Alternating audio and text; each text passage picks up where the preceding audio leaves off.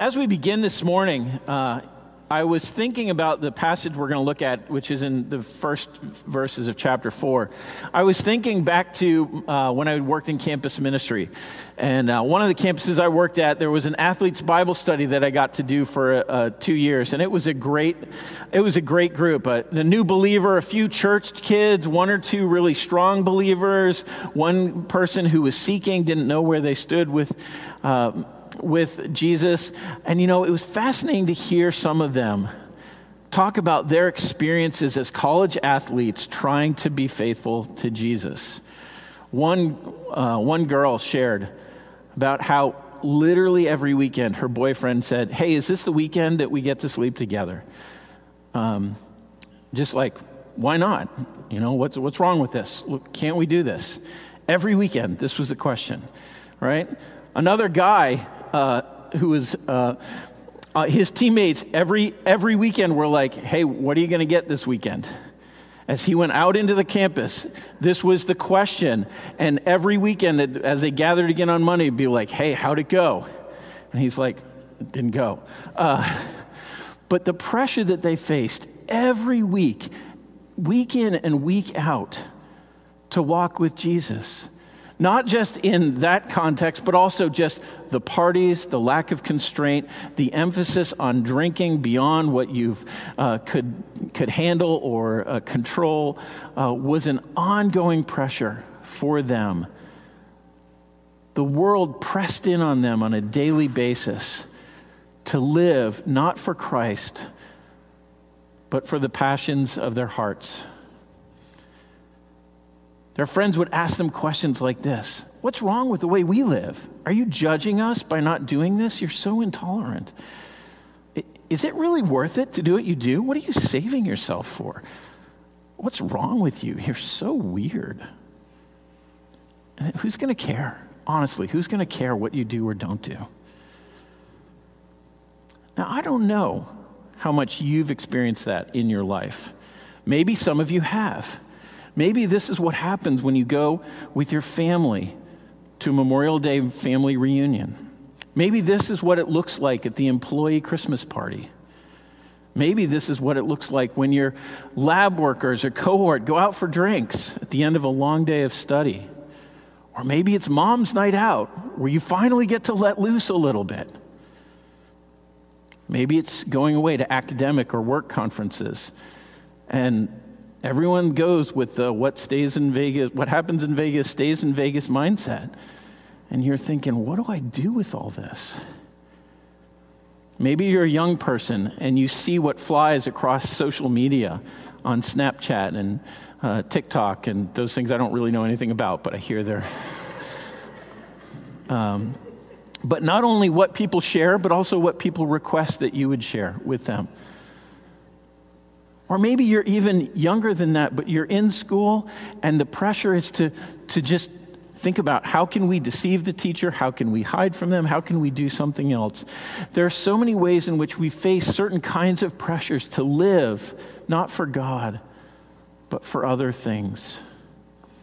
And you know, sometimes, I don't know if you're like this, but if you're a Christian here today and you're thinking, you know, I, would like to figure out how to do that, and you look at Jesus and you think, Jesus just did it so easily. You read the Gospels and he was just perfect at it. He never screwed up, he never messed up, he always did the right thing.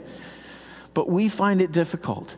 And so either we engage and feel like we're going to fail, or we withdraw and say, we're not going to do, we're going to avoid all of that completely wherever you're at this morning, I think our passage has lots to teach us about what it means to live in a relationship with God. Our passage speaks to uh, a Christian church that was living in a culture not that dissimilar from ours. Here's what a commentator, Karen Jobes, writes about the first century context in a Roman Empire. It says the pleasures from which Christians in the first century typically abstained were the popular forms of Roman entertainment. The theater with its risque performances, the chariot races, the gladiatorial fights with their blood and gore. Christian lifestyle in the first century also condemned the other pleasure, the quote unquote pleasures of an indulgent temper sex outside marriage, drinking, slander, lying, covet, covet, covetousness, and theft. These attitudes towards the contemporary Roman customs and morals earned Christians the reputation of being haters of humanity and traitors to the Roman way of life. So, Peter is writing to people who know these pressures well, as well. And he writes to them, remember the theme verse of the book of 1 Peter is in chapter 2. Beloved, I urge you as sojourners and exiles to abstain from the passions of the flesh, which wage war against your soul. Keep your conduct among the Gentiles, that means among the, the broader unbelieving world, honorable, so that they, when they speak against you as evildoers, they may see your good deeds and glorify God on the day of visitation. That's the broad exhortation of the whole book of First Peter. And we're going to look at what Peter says specifically in this passage. What he's going to tell us is gear up. Gear up for the life that God has called you to. And the questions are gear up with what and why? And that's what we're going to look at. So if you want to look at this passage, 1 Peter chapter 4, uh, starting in verse 1, we'll read verses 1 through 6. Since then Christ suffered in the flesh, arm yourselves with the same way of thinking, for whoever has suffered in the flesh has ceased from sin. So as to live for the rest of the time in the flesh, no longer for human passions, but for the will of God.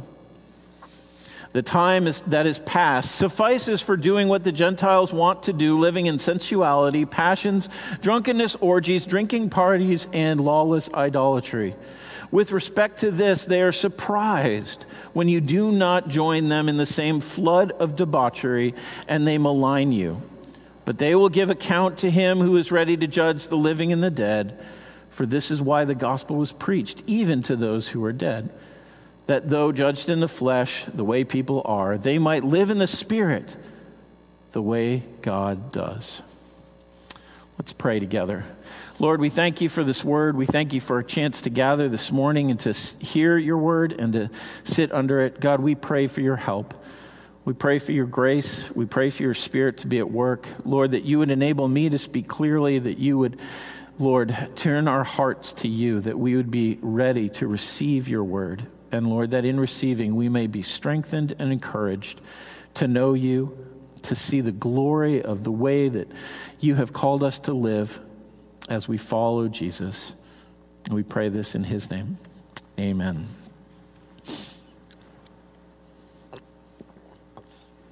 So, as we look at this passage, as we examine this, it, structurally it's kind of simple. There's one main command, and then there are three implications or three aspects of how that plays out.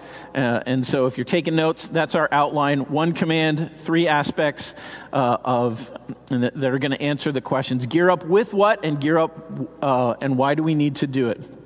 So, let's look at this in turn. Verse one. Since therefore Christ suffered in the flesh, arm yourselves with the same way of thinking, for whoever has suffered in the flesh has ceased from sin. What does he see? The central command is this gear up arm yourselves. And the word here is a great it's a the word is actually hoplite. It's the same thing for the hoplite soldiers. And they had helmets and breastplates and shields and an armament of spears and swords. And they had greaves on their shins to protect them. And peter is saying put on this armor but he's not talking about physical armor. He's not talking about protecting our bodies. He's talking about protecting our souls. And he says, What are we going to gear up with? We're supposed to gear up with a frame of mind. First Peter says in this verse, it says the same way of thinking. What is this same? What is this way of thinking that Peter is saying?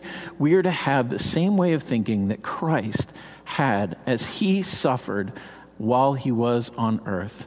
This was Christ who came to obey God perfectly, enduring the scorn, the shame, the rejection, so that he might be our Savior and our deliverer, who, for the joy set before him, endured the cross, despising its shame and this is what Peter says we're, we're to say look at Jesus because he willingly entered into a life where he would ex- experience this suffering.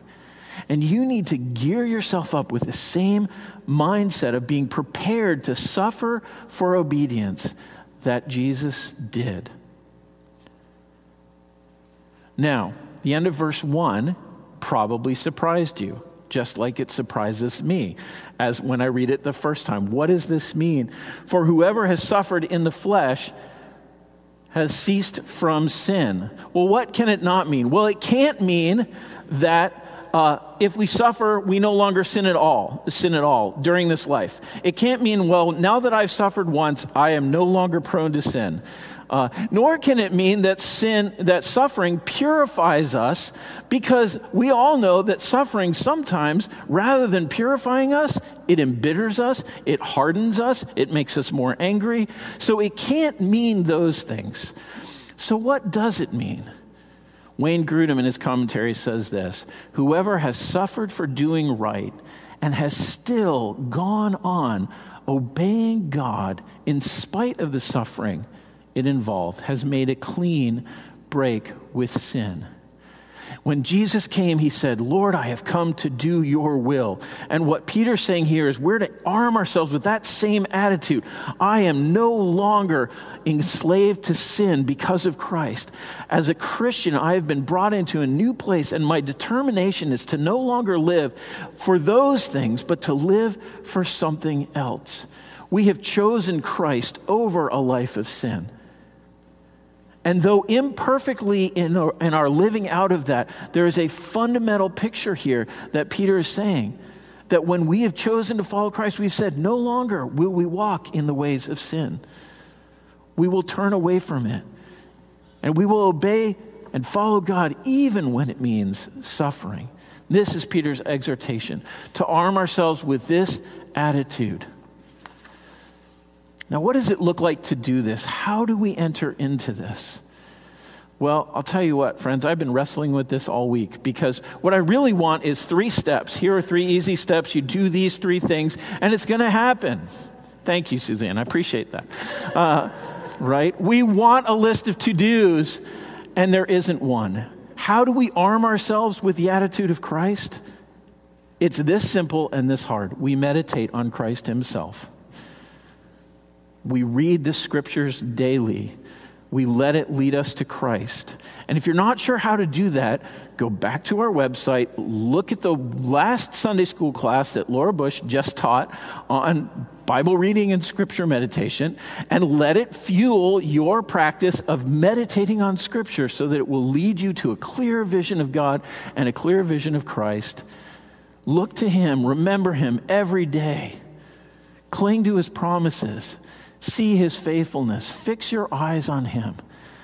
This is how we arm ourselves with the attitude of Christ. We look at him with our hearts, with our minds, every day. It's that simple and that difficult. So Peter says, arm yourselves with this attitude. And then there are three facets, three things that Peter says about why this is so important. So in verses 2 and 3, Peter says, Arm yourselves so that we can follow the will of God amidst temptations. Right?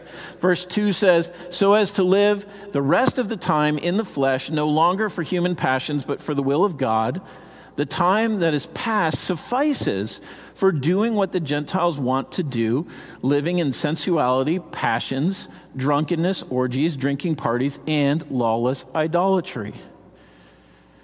Peter says we need to arm ourselves so that we can do what we want to do, which is follow God, and not do what we don't want to do, which is fall into temptation right? Peter's presenting this picture that I've already started with that there's a before and after that should be true of the Christian life. Before I was enslaved to sin, I didn't know anything else. And whether I was profligate and completely over the top in drunkenness and orgies, or whether I simply lived a pride, self proud, self righteous, uh, uh, self serving life, I lived for myself. Now I have something else to live for. And these are, this is the distinction he's saying. He's saying, as Christians, you want to arm yourself so that you can live the life that you want to live and that God has called you to live, right? And Peter says, we need to do this because we know that there's a temptation to fall back into the old ways that we used to live. And then he lists them. And I just want to say if you think I'm picking on sex and drinking today, I am. But it's not my fault. It's what the Bible says. It's what all of these five verses relate to as they're talking in the, in the first century Roman context. It's saying these are some of the common human patterns of how we live for self centered human pleasure and satisfaction rather than for God. Right? Because God, in fact, created us for pleasure and He created us to be satisfied. But in our fallen nature, we take the things that He gives us, we exalt them to this, to this place of idolatry, and we worship them, and they, de- they end up controlling us. And so our passions and our pleasures control us. And sex and drink are two of the historically most prominent ways in which these things have been expressed in human history. Right? And we need to not be afraid of our post evangelical, post fundamentalist reaction to legalism to say so. We need to be self controlled in the areas of how we live out our sexuality and our drinking. And we need to not play around by thinking, oh, I'm, I'm past that legalism. I can do this and be safe. We need to be wise. We need to be shrewd in how we do this. But we also want to look deeper because we recognize that sex and drinking are two expressions of a deep heart pos- position. One commentary says all five of these terms refer to practices that have in common a lack of self control, a character flaw leading to behaviors that are self destructive violation of God's standards and harmful to others. What does that look like in our lives? Well, I thought of a couple. They're all electronic, I'll be honest with you. One is social media and the way that our addiction to and use of social media. How often is it characterized by a lack of self control, a character flaw leading to behaviors that are self destructive and harmful to others? I think of the number of uh, men and women who are addicted to pornography and who look daily, weekly, express this sensual desire, this sexual desire in a destructive place.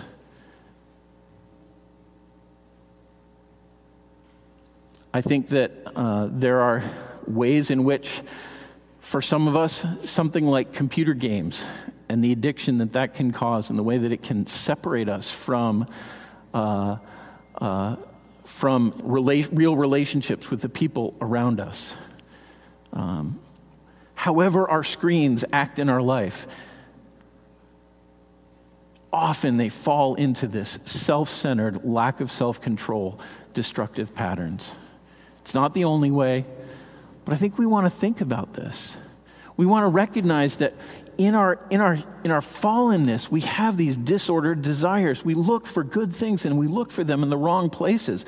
We long for intimacy and pleasure and joy and meaning, significance and relief and comfort, but we look for them in the wrong places. And as we do so, we fall back into the old patterns of life of someone who doesn't know God, and we miss the calling that God has for us. And Peter knows. Peter is not being hard. He knows how difficult it is. We know how difficult it is, how easy it is to fall into the old ways. We know it's easier because the old ways are familiar. We used to do that. I know how that works. I know that that works in a, in a, in a moment. That's going to make me feel better. I want to do that. Sometimes we get weary of just feeling different. And we just get tired of no one understanding why we live the way we do. Sometimes we just get lazy. We're just like, I don't, I don't want to have to work so hard anymore. Sometimes, in the midst of suffering, we fall into self pity. We've suffered so much. Can't God just give me a break? Can't I have just this one little thing, even though I know it's not what He wants and it's not good for me? Sometimes it's as simple as we just don't want to live boring lives.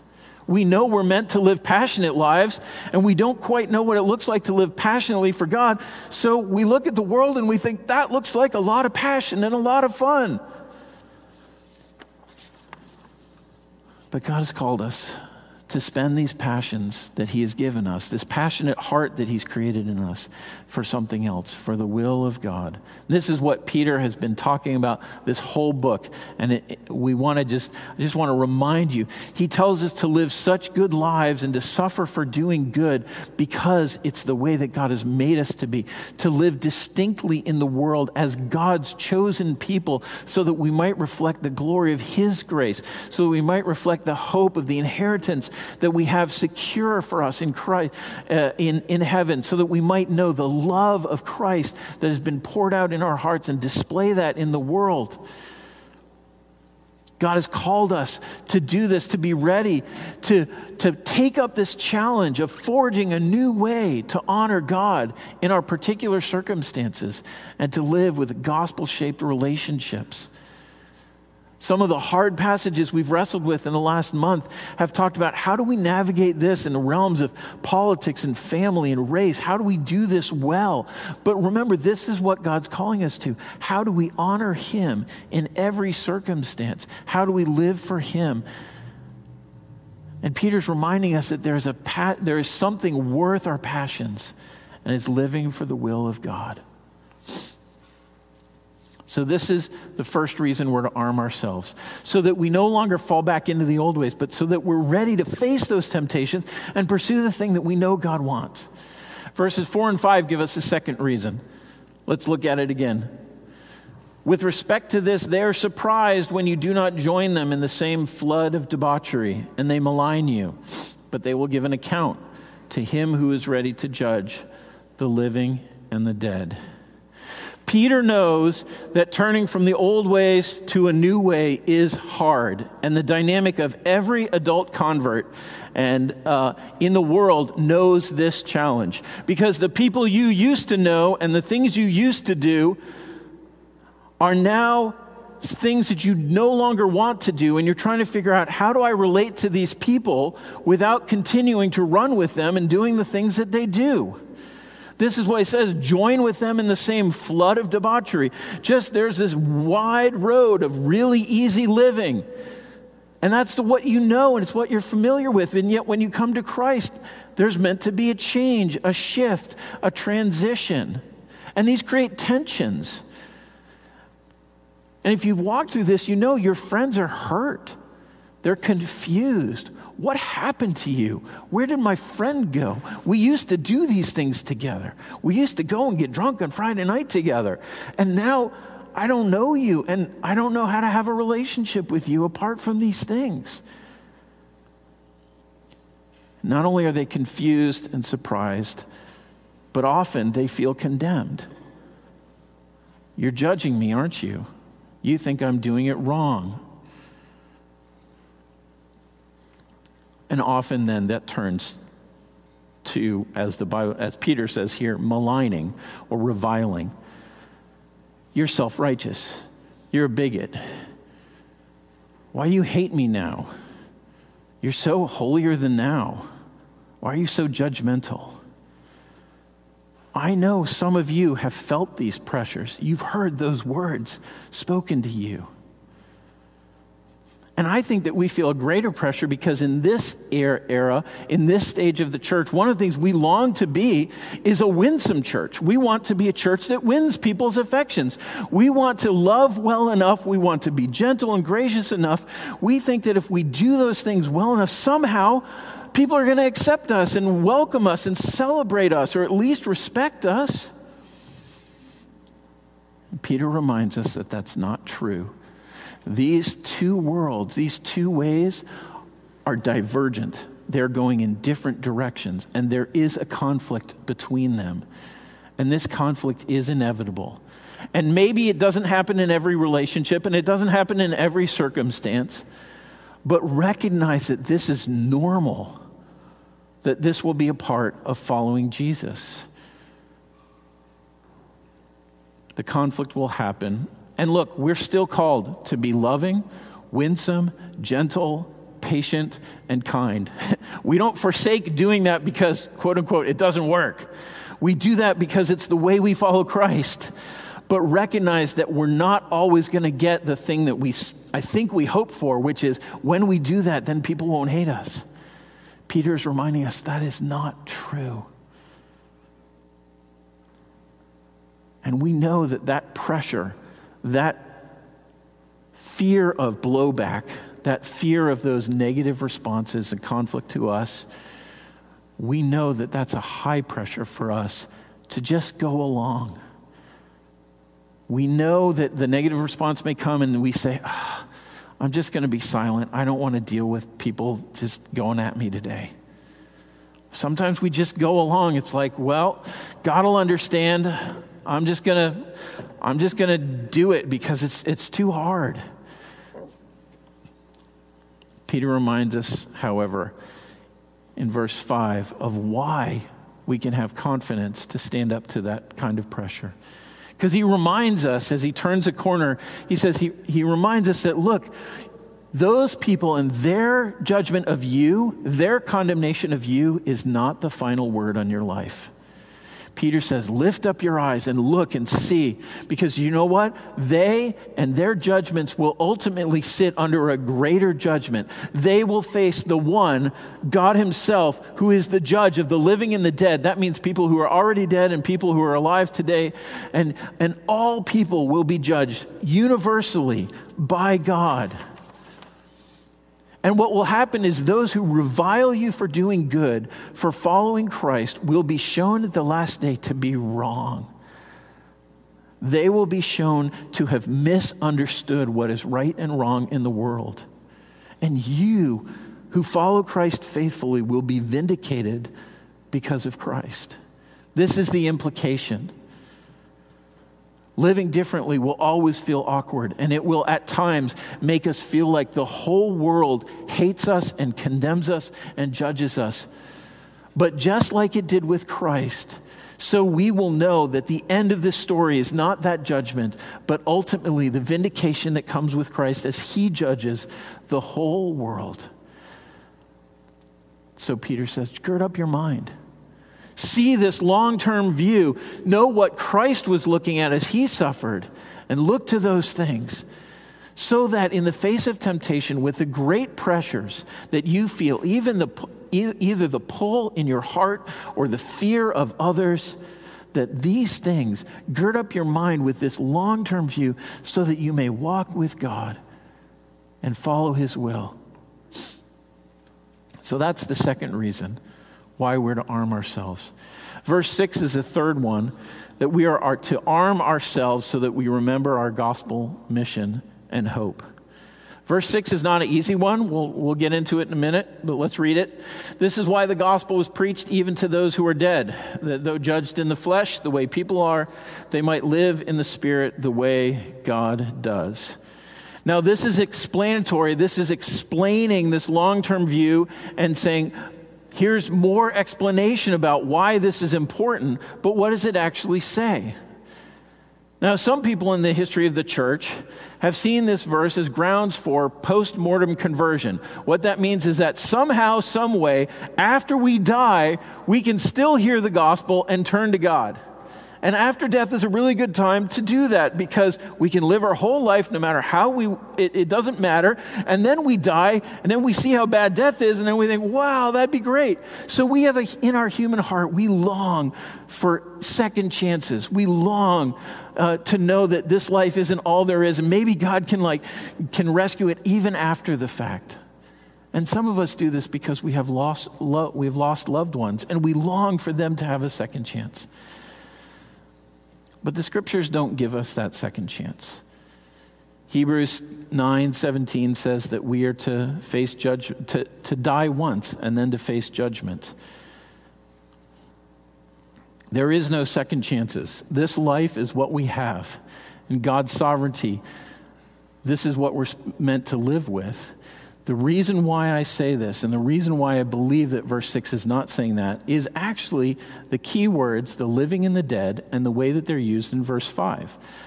In verse 5, it says, They will give an account to him who is ready to judge the living and the dead. That is, all people everywhere, the people who have already died and the people who are living now, right? He's not talking about spiritually living and spiritually dead. He's not talking about uh, uh, the people who died in the days of Noah. Uh, there's, there are a lot of really interesting things. He's, in verse 5, it's clear that he's talking about all people, right? And in verse 6, then, he's saying the same thing. The dead in verse 6, right? The gospel was preached to the dead is the gospel was preached to people who heard the gospel when they were alive and now they are di- now they have died. They're physically dead people. That's what it means. Why is Peter saying this? Well, because in the first century, the Roman culture around would say, okay, you believe in Jesus, you're going to be resurrected to an eternal life? Well, look at Joe here. Joe died last month. And what is he? Worm food. He's just dead. What good is it to follow Christ and to suffer if all you're going to do is die, just like everyone else? And Peter says, This is why the gospel is so important. This is why we preach the gospel urgently while we can, because in this life, God is using the preaching of the gospel to call people to life with Him and to hope. And what he's saying is, Joe, who put his faith in Christ, even though his body is in the ground, he will be raised to new life, right? This is what the end of the verse says. Though judged in the spirit, or judged in the flesh, they died just like everyone else, yet they will be raised by the Spirit. In this, with God, in the Spirit of God. And so they have a great hope. And this is why the gospel is so urgent, and this is why the hope of the gospel is so good. Because if we suffer in this life for no hope, then it does seem like a waste, doesn't it? We might as well just live it up.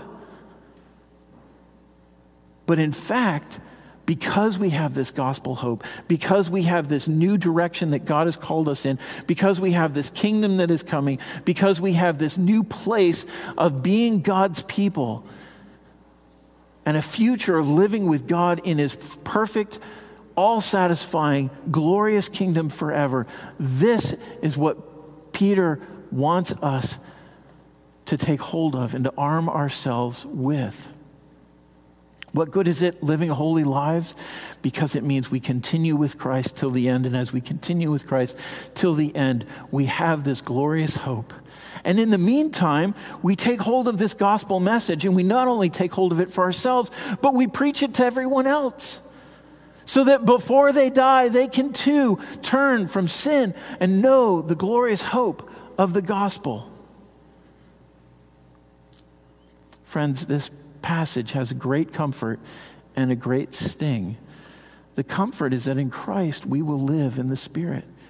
A resurrection and a victory awaits us. No matter what the cost is now, no matter what suffering we may walk through to be faithful to Christ, at the end of the day, we will rise victorious with Christ. And for beleaguered and weary Christians, this is great hope. But there is a sting as well. For those who continue being controlled by human passions, for those who, in their rejection of God and rejection of Christ, continue apart from that hope, seeking their life here in this world, those who revile believers, who malign them, who condemn them for their faithful living, there is not a second chance. Once you are dead, you are dead indeed, and then you will face judgment.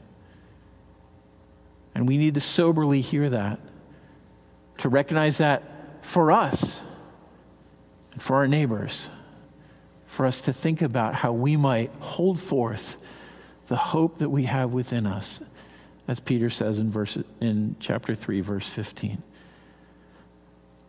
So, friends, brothers, and sisters, arm yourselves. Arm your spells with Christ's mindset so that you might pursue the life that God has called you to, knowing that it will be a battle, knowing that it is not an easy call. It is a hard call, but that the end is good. And as we gird ourselves up for it, we will be prepared for what comes. Let's pray together.